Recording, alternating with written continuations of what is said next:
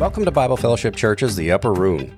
Our podcast addresses the Christian's role in today's culture. We hope you enjoy it and find it informative. To help support our ministry, please consider becoming a subscriber and financial contributor. Links to donate are on our website at bfc4u.org. Now let's get going.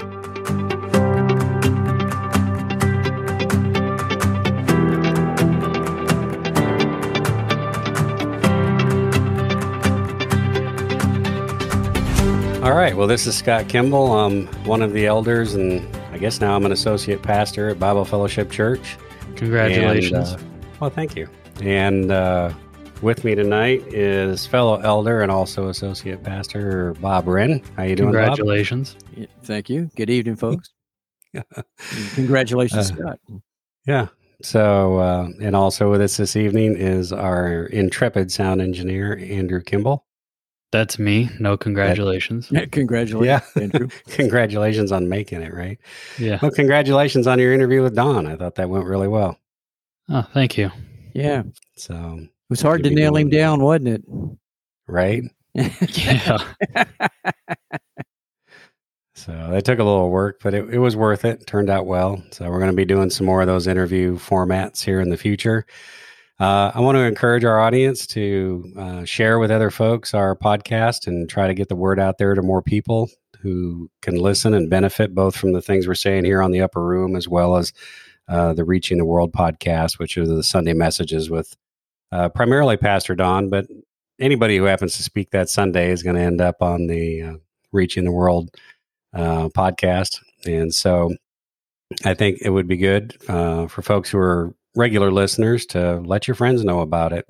And if the app that you're using allows you to do a like a you know one to five star review or you know add a comment or whatever, just go ahead and put a little information in there and, and give us a five star review and and that'll help uh, the algorithms to get our podcast exposed to more people.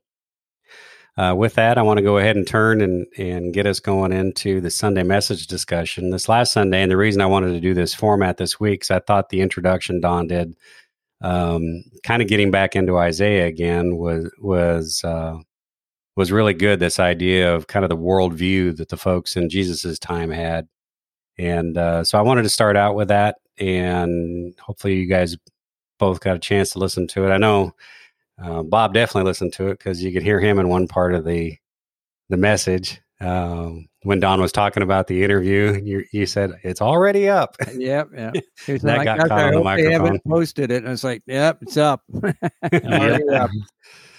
so so that was good. Um, so in, initially, I guess what we'll start out is what we usually start out with. What were your um, initial impressions, themes, that kind of thing that you saw in the message that kind of spoke to you uh, right up front? And Bob, I guess we'll start with you. I think where he was going was um, that passage in uh, Isaiah, I think it was 59, 20, 21, something like that, where um, it said the, the there a redeemer will come from Zion, and um, and and so in the context of what um, the people of the first century would have understood and would have been looking for, what their uh, historical context would have been was they're looking from for this redeemer who's supposed to come from Zion, um, and so that would be why they're they were heightened and and looking for a Messiah. That would be why they went out to John the Baptist and asked him, you know, um, if he was the one. And and Don even went into some detail um, a couple of weeks back where he pointed out that um, both of John's parents were of the tribe of Levi, uh, uh, well, his father was of the tribe of Levi, but that his mother was a cousin to Mary, who was Jesus's mother. Therefore, she would have probably been of the tribe of Judah. Right. Therefore, it would have been a proper thing for them to send out and ask him that question because he would have had all of the the um, things needed to be the you know coming Messiah, or in this case, the Redeemer from uh, comes from Zion. Um, but it, Don Don took a little while to get to that. He opened up with um, the guy with the scroll um, from uh, the Dead Sea Scrolls of the scroll actually of Isaiah And I think on that long table, that was the entire scroll of Isaiah. And so, but what he was bringing out about that is how accurate it is. I mean, how uh, there was no um, oh, deviation that you would find years and years later uh, in the text, that what the text said back then, the text still says. And so there's this uh, highly unusual certainty in the text that we have of what it says now with relate in relationship to what it did say, and they're the same thing. He did add in there that um, in the the Hebrew they started adding the vowel points. I said, I think he said, mm-hmm. because um, as they were dispersed throughout the nations, they started losing the ability to speak it and therefore, and since Hebrew originally was only written with consonants, um, I mean, how would you read that? I, I think I know, right now, and think about the fact that he just he had some intensive courses in Hebrew, and how would you learn how to read something that didn't have any vowels in it, or any punctuation marks, or any breaks in the between words? It just ran consonants into consonants into consonants. I, I can't imagine how you would have known how to read that. Yeah, and I think he said that most letters and most words in the Hebrew were three letters, represented right. by three letters. He did say that three consonants so, for the yeah. base of it. You know, it's like, oh my gosh. Yep. Um, but uh, he also did uh, veer off a little bit into Augustine, I think, a little bit specifically speaking about Isaiah and getting back into Isaiah and what this passage says about Isaiah is that there was a period, and it still is prevalent now, where the church decided that God was done with Israel. And it, John referenced a, an argument that Augustine was having with one of his acquaintances. And Augustine was going on about the, you know, there's types and models and um, things like that um, but when when the type the original has come, there's no need for a type on you know further on. Mm. And he was rationalizing that Israel was really just a type of the church to come, and how God was done with Israel now and uh, no more. And the guy that he was arguing with was saying, "Well, what about all these promises that God made, right, to uh, Israel, and specifically this one where He says uh, the deliverer will come from Zion." And he will remove ungodliness from Jacob, being Israel. Um, and this is my covenant with them, Israel, when I take away their sins. And and so, where's the church in that? You know, and the guy was arguing with him, and and rightly so. I mean, how how could we think that God would be done with um, Israel? Right. But you know, it it's kind of like if you ask. Uh, you know, probably the majority of the church would come out and say, "Yeah, God's done with Israel." You know, there's a lot church, of Christians that believe that. Yeah, yeah. So that's kind of my my takeaway. I'm looking forward to get back into Isaiah a bit now. Yeah, me too. The the little divergence in, into Luke I thought was pretty good because he kept tying it back into Isaiah. But right, right. But yeah, I'm I'm ready to get back into Isaiah also. Andrew, what about you? Would you come up with? Yeah, so I don't really have too much more to add to that. I um, I definitely agree with Bob when he said that it, it did take him a while. It seemed like to kind of get to where he was going on on that one, but I thought it was. I thought he the point kind of in the middle where he stopped and started talking like kind of practically about BFC. I thought was interesting and was good, and about how how he would have tweaked his answer in that interview. You know, not to keep bringing up the interview, but that he he said what he would have added to that answer essentially was that even if it is hard to hit a moving target and plan things for the future that you know we're always going to be focusing on teaching the word and standing on the bible. And he's made a comment that you know out of bible fellowship the thing that won't ever go away is the bible part of that even if we have to adapt and change and grow with whatever situations we're in and I don't know that that necessarily tied into what he was specifically trying to preach on in Isaiah, but I did think it was a uh, an interesting point, and it was kind of, um, I guess, just something more practical that I took out of it, or that I I enjoyed hearing from it. Yeah, I kind of had a similar thought. He uh, I kind of saw this whole message as sort of introductory, you know, that he was laying the groundwork by starting out talking about Isaiah and the Dead Sea Scrolls from Qumran and how scrolls almost a thousand years later still agreed perfectly, you know, other than the vowel points being added in, into it. And so that kind of takes away the argument that a modern biblical critic might have that says, well, you know, how can the accuracy still be maintained? It's have had to have been lost over the years. Uh-huh. And here we have this great example where now we've found this older content and we compare it to what we have, you know, 900 years later or whatever, and it's still virtually word for word. And with very few um, things that you could consider differences. And so I thought that was really good. And I think he was kind of building up to make the point, even when he was talking about Bible Fellowship Church, that, you know, that the reason the people in Jesus's day were asking the questions they were asking is because they were so steeped in the scriptures and particularly into Isaiah. And so that today, you know, we kind of ignore Isaiah and we kind of go directly to the New Testament and, and we're real deep into the teachings primarily of Paul but Paul was pulling most of his stuff from Isaiah. And so it kind of behooves us to lay that groundwork and have a full understanding of where Isaiah is coming from in order to really understand what Paul is trying to teach us because that's the that's the the foundation he's building from. And so I thought the I thought the whole message was kind of trying to bring out that point that that there there was a worldview in that day and it was all based on Isaiah. And so, for in order for us to understand the New Testament and and the teachings that are being now given to the church, we also have to have that understanding and that foundation in Isaiah and to have that worldview. So Isaiah is kind of like the backbone of the Bible. Yeah, I was talking to Don afterwards, and and he said basically as Romans is to us in the New Testament, as far as teaching about the church and and the mystery and all of the things that Paul goes into and how if you could only have one book of the New Testament to to have as your guide in this life, Romans would probably be it.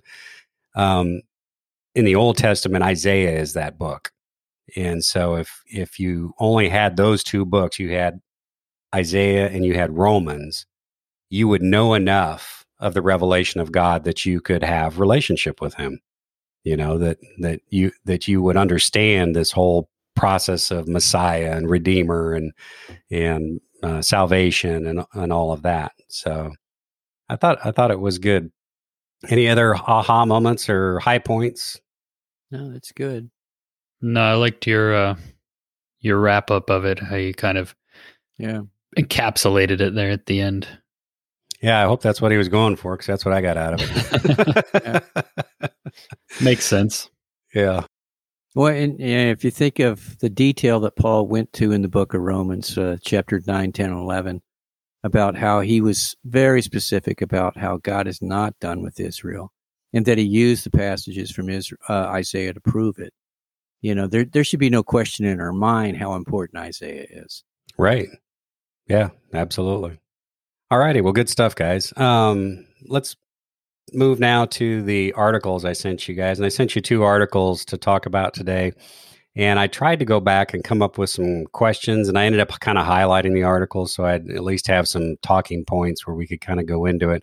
But I wanted to start out with the first article, which is uh, why telling students to trust in experts is poor advice. And to let our listeners know, both of these articles are from um, fee.org, F-E-E.org, and it's for and that's an acronym for the Foundation of Economic Education, and they're a libertarian kind of think tank.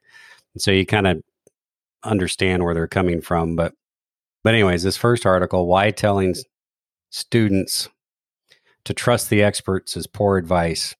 Uh, and the subtitle is Intellectuals have an abundance of knowledge and influence, but they too have biases and blind spots. So uh, I wanted to start out it, right off the bat.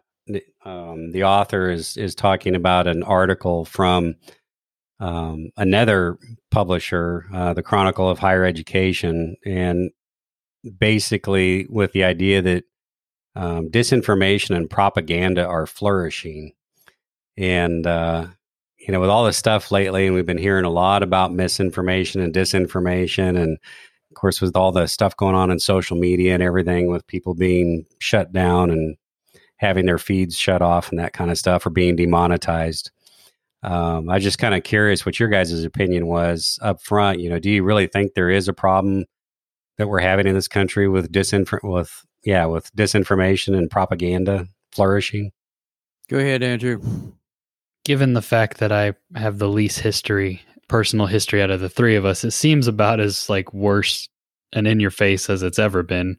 But maybe it's just coming to the surface now. Um, I definitely think that some of the stuff that went down with like the election cycle and Trump getting his all of his accounts shut down and getting banned from social media. I think that I think that the the mainstream media has always kind of been pushing their narrative, you know, whatever that might be. But now I think that the social media has just as much, if not more, power than they have or had, and I think that uh, that could be, it could potentially be dangerous. I think that social media could definitely be a problem if they start censoring people they don't like what they're saying and it is kind of an interesting balance because you don't want there does need to be some censorship you can't just have people getting on your platform and just spouting off white supremacist stuff or whatever like you do have to kind of monitor your your site but yeah, I guess that's kind of where I am. I don't really have a, a definitive um, answer, but I I have been thinking about this stuff lately. It does seem to be cropping up in conversations more and more. I don't even know where to start. the The whole thing of disinformation is we all have biases. You know, mm-hmm. we all have um, a context at which we come from things, and we all approach it that way. And I'm sure that if I was writing a story about you know a particular thing, I would write it with probably the biases that I I, I come with. I'm prepackaged. I, that's the way I would write it. And so this thing that I we keep asking for, we we just want um, the facts. Just give us the facts. And it seemed like in this article, uh, the the article that the lady kept quoting was is this this lady in this other article were saying that that's the problem now is that people just want the raw facts. And her argument was that the people aren't um, smart enough to take the raw data and discern from that what's what. Um, mm-hmm. We need uh, apparently experts who know exactly what's going on so that they can explain the raw data to us because we're we're not capable of doing that. And so it, we're we're battling for this thing um, that we act like we've had, but we've somehow lost. We're we're battling for this thing, um, truth that we we somehow glamorize it and think that we've had truth in the past um, in our dealings with mankind and with each other. And if if I really am honest about what I've lived through in these almost 62 years, is that it's always been this way. It's it there's all it there's always been one side or the other that's been, been kind of directing it and manipulating it and guiding the way we thought. It's just now what back then I think the people that were guiding manipulating the thought were manipulating it in a way that felt good for me to think. And so now we're I think uh, at a crossroads, or if not past those crossroads, where we're at a place where the data is still being manipulated, uh, the truth is still being shaded or only told uh, in portions. Um, but now it's being done in such a way that I'm not real comfortable with it. And so I, I, I don't know what to do about it. I don't think there's much What we keep talking about we're going to have um, hearings and laws and things like that. I don't see any of that solving this because we keep there. There on one side of it, there's this argument that there hasn't been anything. There is no problem here. There is no disinformation here. There, the in fact, and then it says the only disinformation is coming from over here on the the right side of the aisle. There's absolutely no disinformation coming up from mm-hmm. the left side of the aisle. and I'm I'm avoiding saying conservative or liberal or anything like that because I think in reality we all have some conservative viewpoints and then we're a bit more liberal on some things uh, mm-hmm. in the way we think. And so for me to say that I'm a, a staunch conservative or staunch liberal would not be accurate. But um, the the thing I just find almost unbelievable is that both sides have done exactly the same thing that they're they're they're accusing each other of, mm-hmm. and more so, I would say, I you know all the things that we've just seen happen in this recent election cycle, and the four years prior to it, there was election fraud, there was this, there was that, you know, and, and these ongoing investigations into it. Um, and there was nothing to investigate, and they investigated for four years and they found nothing. And now we actually have something where it appears to have been there were some some hanky panky going on now, and we don't even investigate. Hmm. And, and, so, no, if you read the New York Times, they're telling you it's baseless claims. Right. And, yeah. And so th- this is even though you have thousands of sworn affidavits, it's yeah. baseless claims. and there are being there are already people that have been charged and are being prosecuted already. I'm currently under it. Um, but we're told the experts have looked at it, and that's where we. I'm circling back to this article. Is we're we're telling that the experts in the in the form of the uh, the politicians, the um, um, professors at universities, um, the uh, not all doctors, not all professors, not all politicians, but a certain group of them have looked at this and determined that there's nothing to see here. Let's move along. And, and it it was it was funny how um, the lady writing the article likened it to doctors um, during the uh, plague in the Middle Ages who f- didn't wash their hands and didn't realize it as they went to the next person. They were just contaminate, passing on the contamination from person to person, mm-hmm.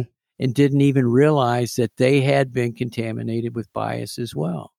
Yeah, I think um, I, I, think you make some good points there, and I think the the idea that disinformation or propaganda is a growing problem. I don't I don't know that it's necessarily a growing problem.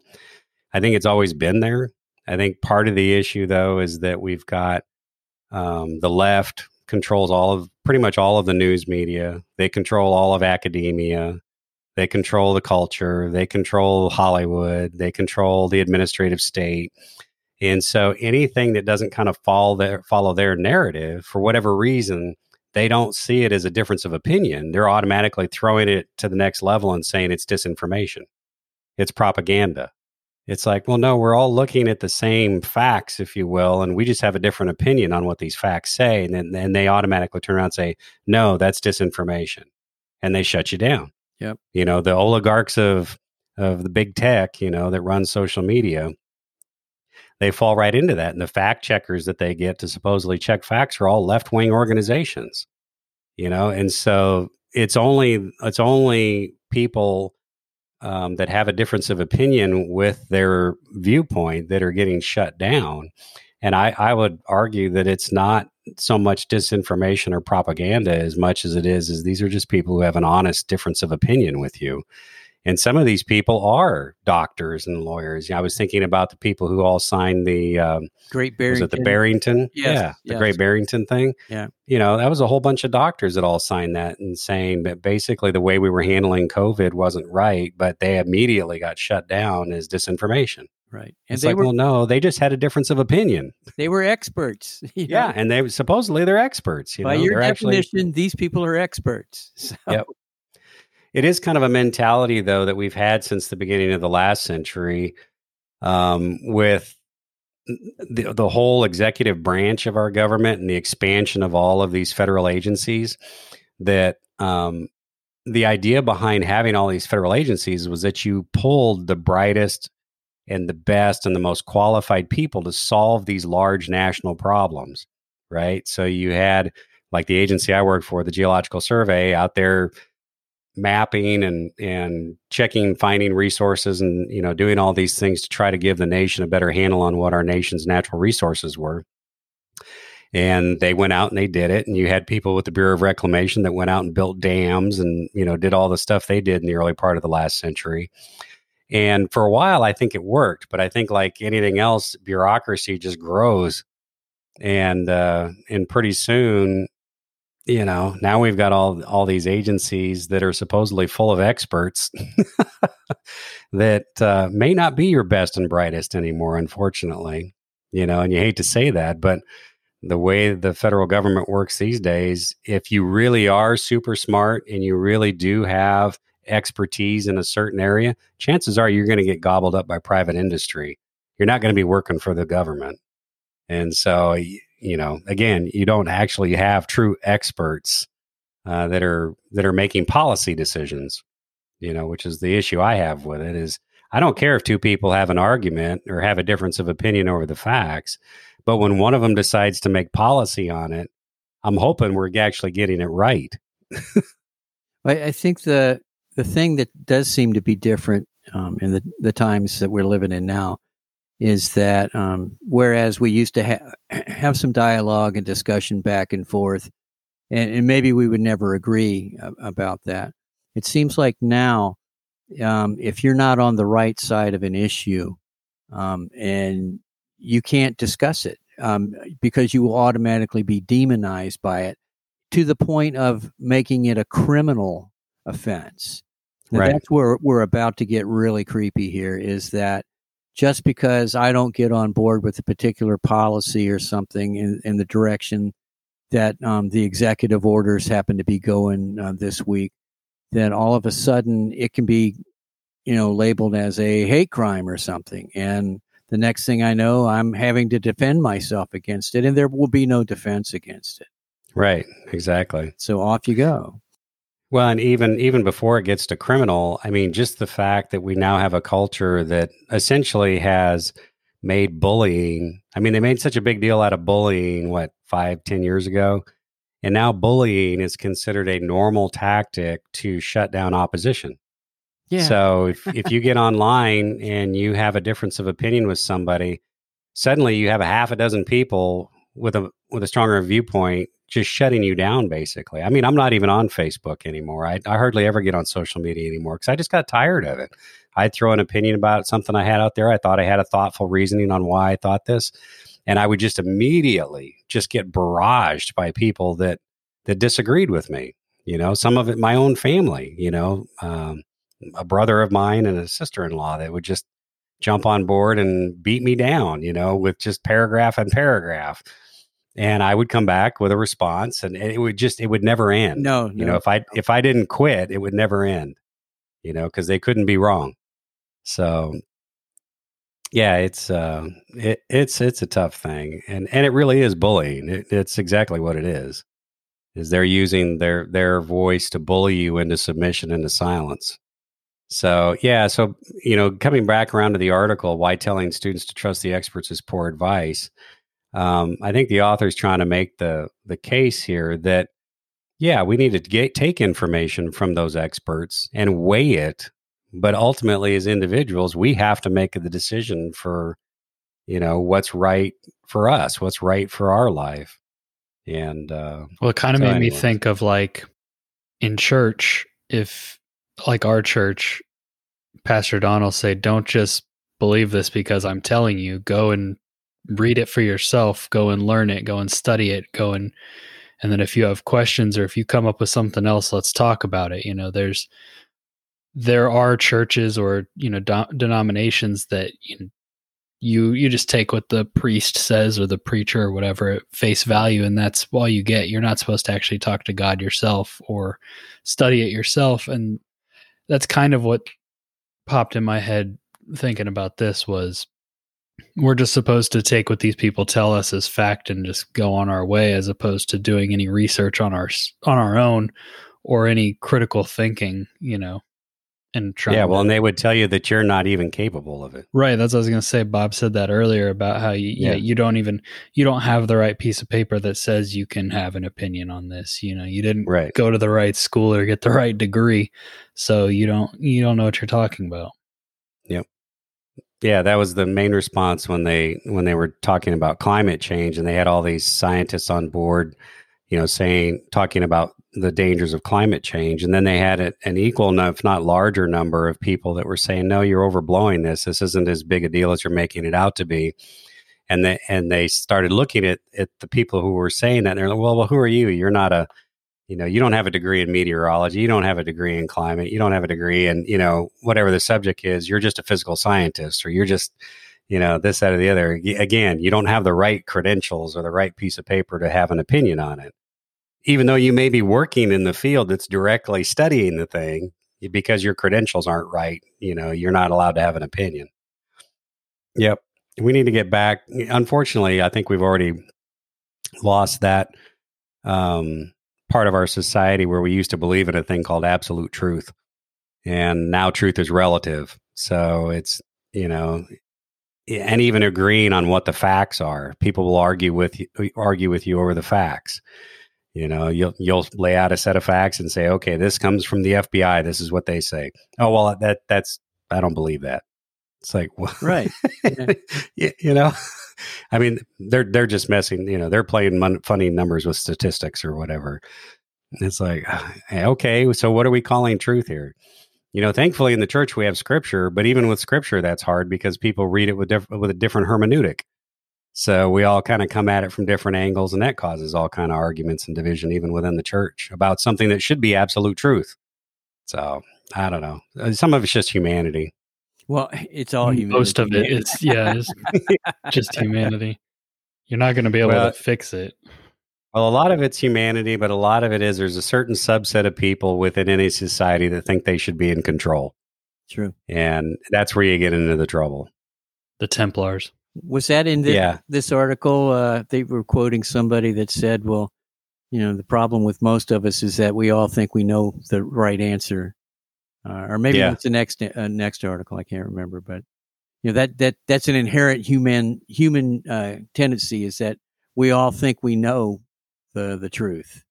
Yeah, I think that was one of the things I, I highlighted in the article. It says there is certainly bias on the right, just as there is bias on the left and everywhere in between. The reason is not so much politics as human nature, our predilection to believe we know best. Right. That's it. you know, and that's very true. That's very true. And that's why, you know, humility is such a, a great uh, personal trait.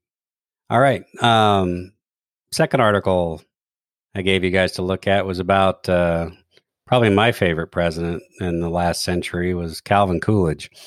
And the more I read about this guy and understand about this guy, the more I like him. And this was kind of an interesting article because it was released on the 20th, which was inauguration day and it was before Biden had actually given his inauguration, so they were they didn't have anything to actually do any comparisons with, but they wanted to highlight Calvin Coolidge's inauguration when he was made president and uh, commenting on the fact that he was uh, how they put it uh, da, da, da, well, while you look for it, I'll throw out my favorite line from this article, which was Sure. Biden is not known for such eloquence. We'll find out if his speechwriters are. yeah. yeah, I remember that one. Yeah, here it is. This is in any event, he will deserve a pat on the back if his address is half as good as that of previous president who wrote his own speeches. That would be our 30th, Calvin Coolidge, whose inaugural address on March 4th, 1925 was both profound and substantive. So he wrote his own speeches. I mean, that's how smart this guy was. He didn't he didn't have speech writers doing that stuff for him. And he just seemed like a super practical kind of guy. Yeah, that's kind of what I was thinking reading it was he just seemed to have a an actual grasp on what actual working Americans thought and felt and how they lived. Like the things he said actually made sense to someone you know, from our perspective, speaking generally, um, mm-hmm. whereas most of the time when you listen to a politician talk, it's just all this fluff and word salad and nonsense. And the little excerpts from his speech in here just they just seem to make sense. It it it came across like he was actually in tune with his country. Yeah, I think so. But there was this line. Uh, the guy said, "The last thing you would hear from the lips of Calvin Coolidge were arrogant pretensions to knowledge or grand plans to fundamentally transform America. He was smart enough to know what his job was to preserve, protect, and defend the Constitution, not to ignore it, shred it, or rewrite it. Yeah, that is a good Yeah. line too. I mean, when's the last time we had a president, Republican or Democrat, whose main job and purpose and function was to preserve, protect, and defend the Constitution? Every one of them used that pen with executive orders, and that's Yep. not constitutional. Not really. You know, you've got a legislative branch, let them legislate. Right. Well, the the executive order was supposed to be something that the president would sign that would only affect the agencies within the executive branch. And so he could he could put out an order saying I want all my agencies to begin to do this. And in the day of Calvin Coolidge, there weren't that many agencies. But now that the executive branch has grown to be so huge, and there's literally hundreds of thousands of people that are employed in the executive branch, when the president signs an executive order and says, I want the executive branch to start doing thus and so, it has a huge national impact. I mean, it's it's much more than it was in, in Well, Calvin Coolidge's day. in in likewise it, i mean it, it radiates out because let's say it's the department of education that and so okay he's got a secretary of education and so now for your school or your state or whatever it is to continue to get the the federal funding that it needs to stay open if it doesn't get in line with that executive order then you don't get it so Right. even though you're not a part of it you were forced to comply simply because you're beholden to the the government for it you know? Yep. so it, it's sort of a way of going around the legislative process. Why do we have representation um, if that's the way it's going to be done? Oh that's not how it's done though. Of course it is. Every time. Yeah, there was some uh, excerpts, you know, from his inauguration address, uh, and there's some pieces in there that I highlighted. One was, uh, I think, in the first section where they're quoting him, we're about midway down. He says, We must realize that human nature is about the most constant thing in the universe and that the essentials of human relationship do not change. And I thought that was brilliant. I thought that that really showed an understanding, really, of scripture. I don't know what, what kind of uh, Christian Calvin Coolidge was. I want to say he was he was a Protestant for sure, but I can't. I don't remember what um, denomination he belonged to. Probably Methodist, but um, but I thought this was just something that that really showed a a good sense of character about knowledge of Scripture and understanding human nature, which is something unfortunately our politicians today don't seem to understand. he did reference a higher was it higher power hmm i i think he said it differently than that though because higher power is almost too nonchalant Yeah, he. Um, I'm looking for it now and I can't find it. Anyway, Let's see. In the next one I did, whereas he he was talking about being an American and what it what it meant to be an American, and uh, and he says, but if we wish to continue to be distinctively American, we must continue to make that term comprehensive enough to embrace the legitimate desires of a civilized and enlightened people, determined in all their relations to pursue a conscientious and religious life. So. And we cannot permit ourselves to be narrowed and dwarfed by slogans and phrases. I love that. That doesn't happen. well, yeah. and, and think about that in relation to now. I mean, what he was saying is you know, embrace, you know, embrace the culture that you have, embrace this thing of being an American. Um, but at the same time, he was also saying, but don't make it so narrow. Your your vision of what an American is, don't make that so narrow that you you don't include everybody who is a process of this great melting pot in America here. You know Right. and and so it was okay to be an American. You know, you didn't have to apologize um, for what somebody you know in your historical past did 300 years ago. Yeah, we all do nasty, rotten things, man. I'm sorry. No, for sure. Yeah, and he was he was made president. This was his inaugural address in 1925, which means he was president during the Roaring Twenties. Yeah, You know, when you had prohibition and organized crime and Al Capone and all that kind of stuff going on. So he- I don't think he had any. Um, he definitely didn't have any blinders on or whatever as far as what human nature was really like. he had a good grasp on uh, the situation of the taxpayer. He said the men and women of this country who toil are the ones who bear the cost of the government. Every dollar that we carelessly waste means that their life will be so much more meager. And every dollar that we prudently save means that their life will be so much more abundant.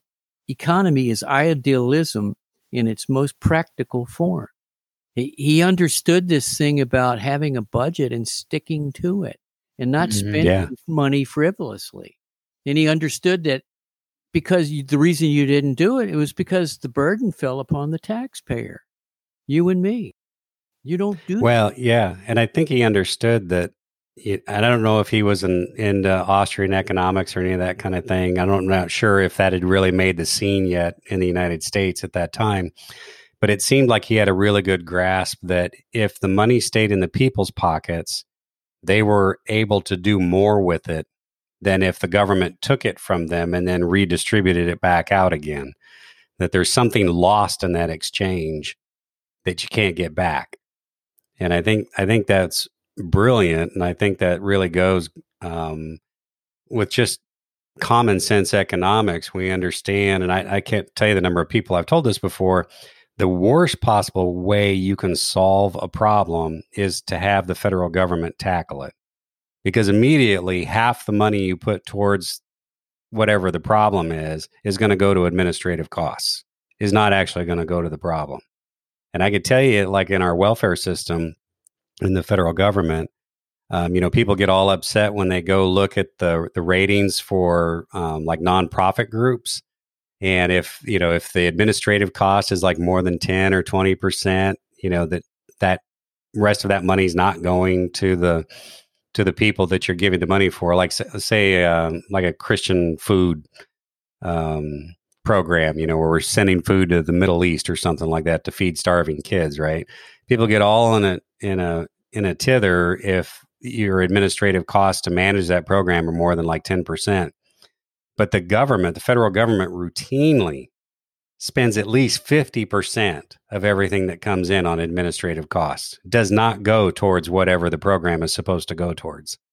And that's true of every agency. I mean, the federal government's the worst possible way to tackle a problem.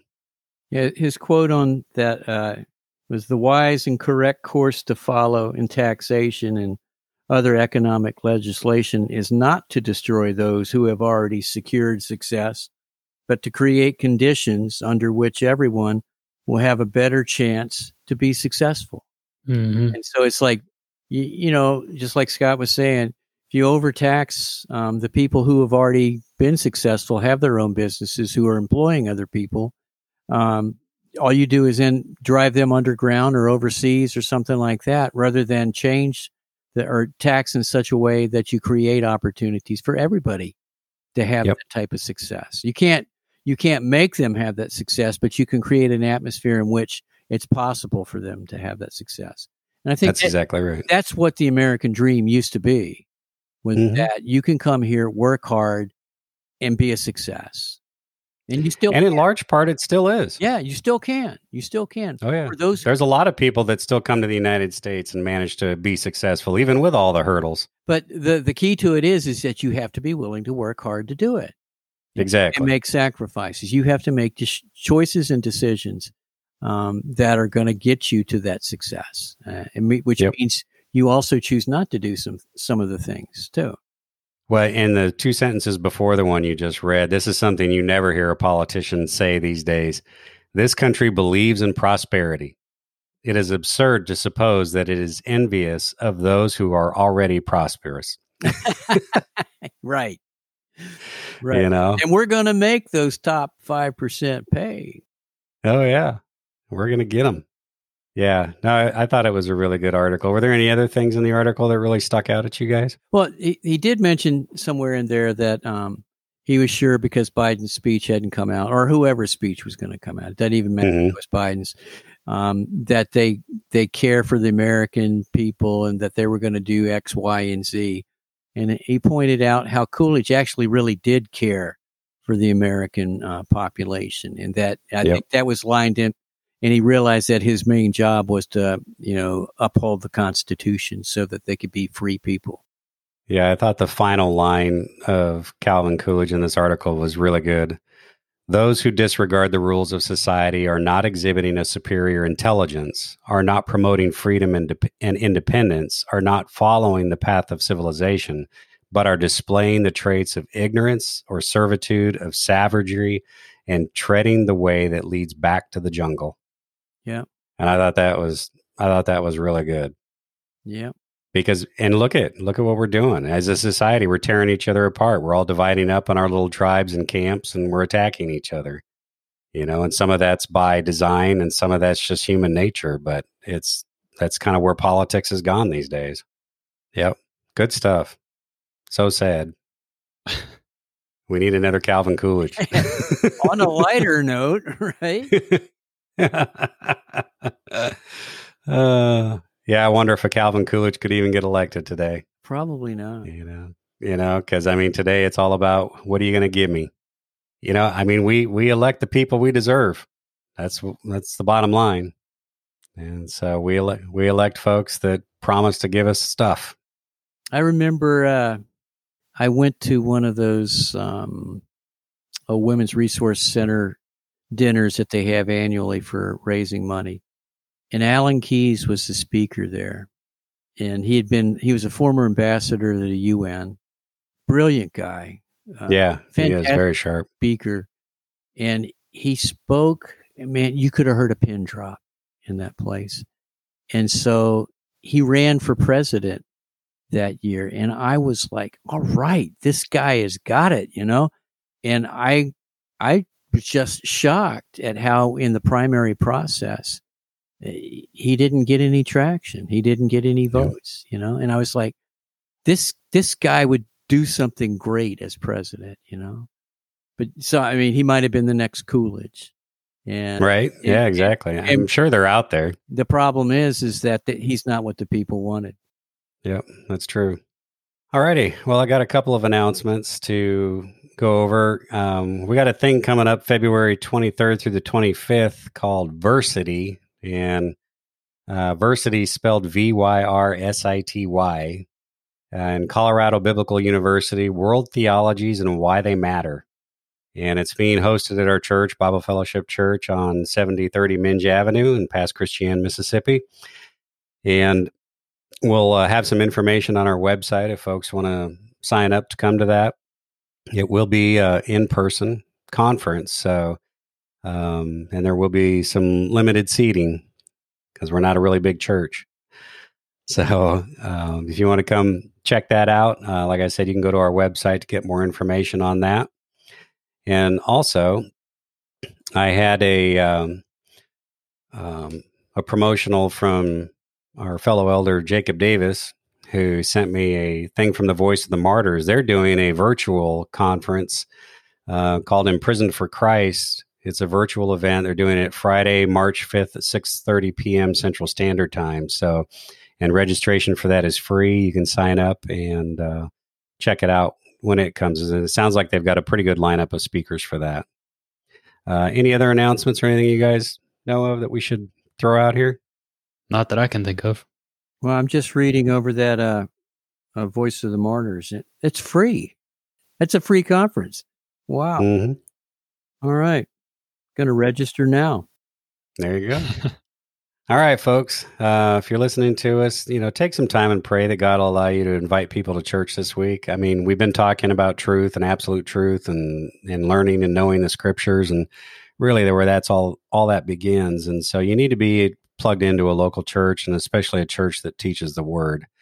And uh, if you don't have a church home, we invite you to come to Bible Fellowship Church and check us out.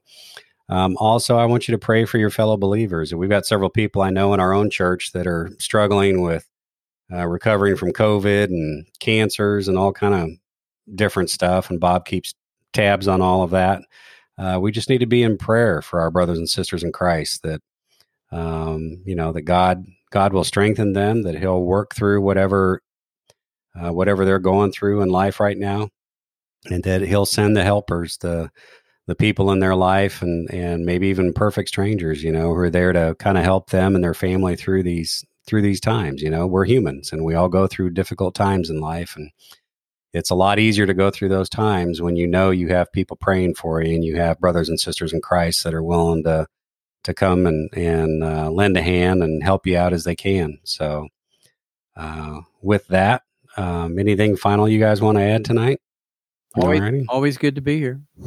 well, very good. I appreciate it. And uh, if you would, Bob, would you close us in prayer tonight? Sure. Father, uh, we've talked about some serious things. Uh, and if we did not know you, if we had not been um, given peace with you through your son Jesus, that we might be just terribly disturbed, um, worried, frantic about the future and what's to come. But where you've put us is where you've put us. You knew when we were be, would be born. You knew that we would be here in this in this generation, and it's the generation that you placed us in to be your church. And I pray that we would, as Paul said to the Ephesians, I pray that we would walk worthy of your calling of us, and that we would remember, come what may, you know, whatever form of government we end up having, whatever taxation scheme comes down the road, whatever types of um, things that we end up living under as um, citizens of this country, that we would remember that there are brothers and sisters all over the world that live in horrendous conditions. And so we're not um, immune to that. But you've called us to walk worthy in, in spite of that. And that means we, we do things differently. We see things differently. We love those who we're in contact with.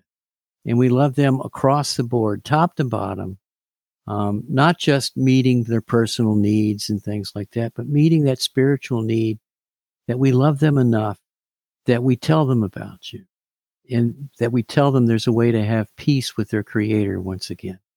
Um, and that they may know you and know that peace as well and that when your son does return and he does call us all, that we would meet them together um, in the air and we'll meet him all together. I, I, pray for all of the, the folks that Scott has mentioned. There, there's just all kinds of illnesses and sicknesses that are going on. And I pray that we would continue to be your hands and feet, your comfort, your voice, um, um, and all those things. Um, and I pray that we would not neglect the building up of one another as well. And we ask this in Jesus' name. Amen. Amen. Amen. I hope you enjoyed our discussion today and found it thought provoking. The Upper Room is a Bible Fellowship Church production. The opinions discussed by our guests are just opinions and random thoughts at the time of recording and do not necessarily reflect the doctrine or stated beliefs of Bible Fellowship Church.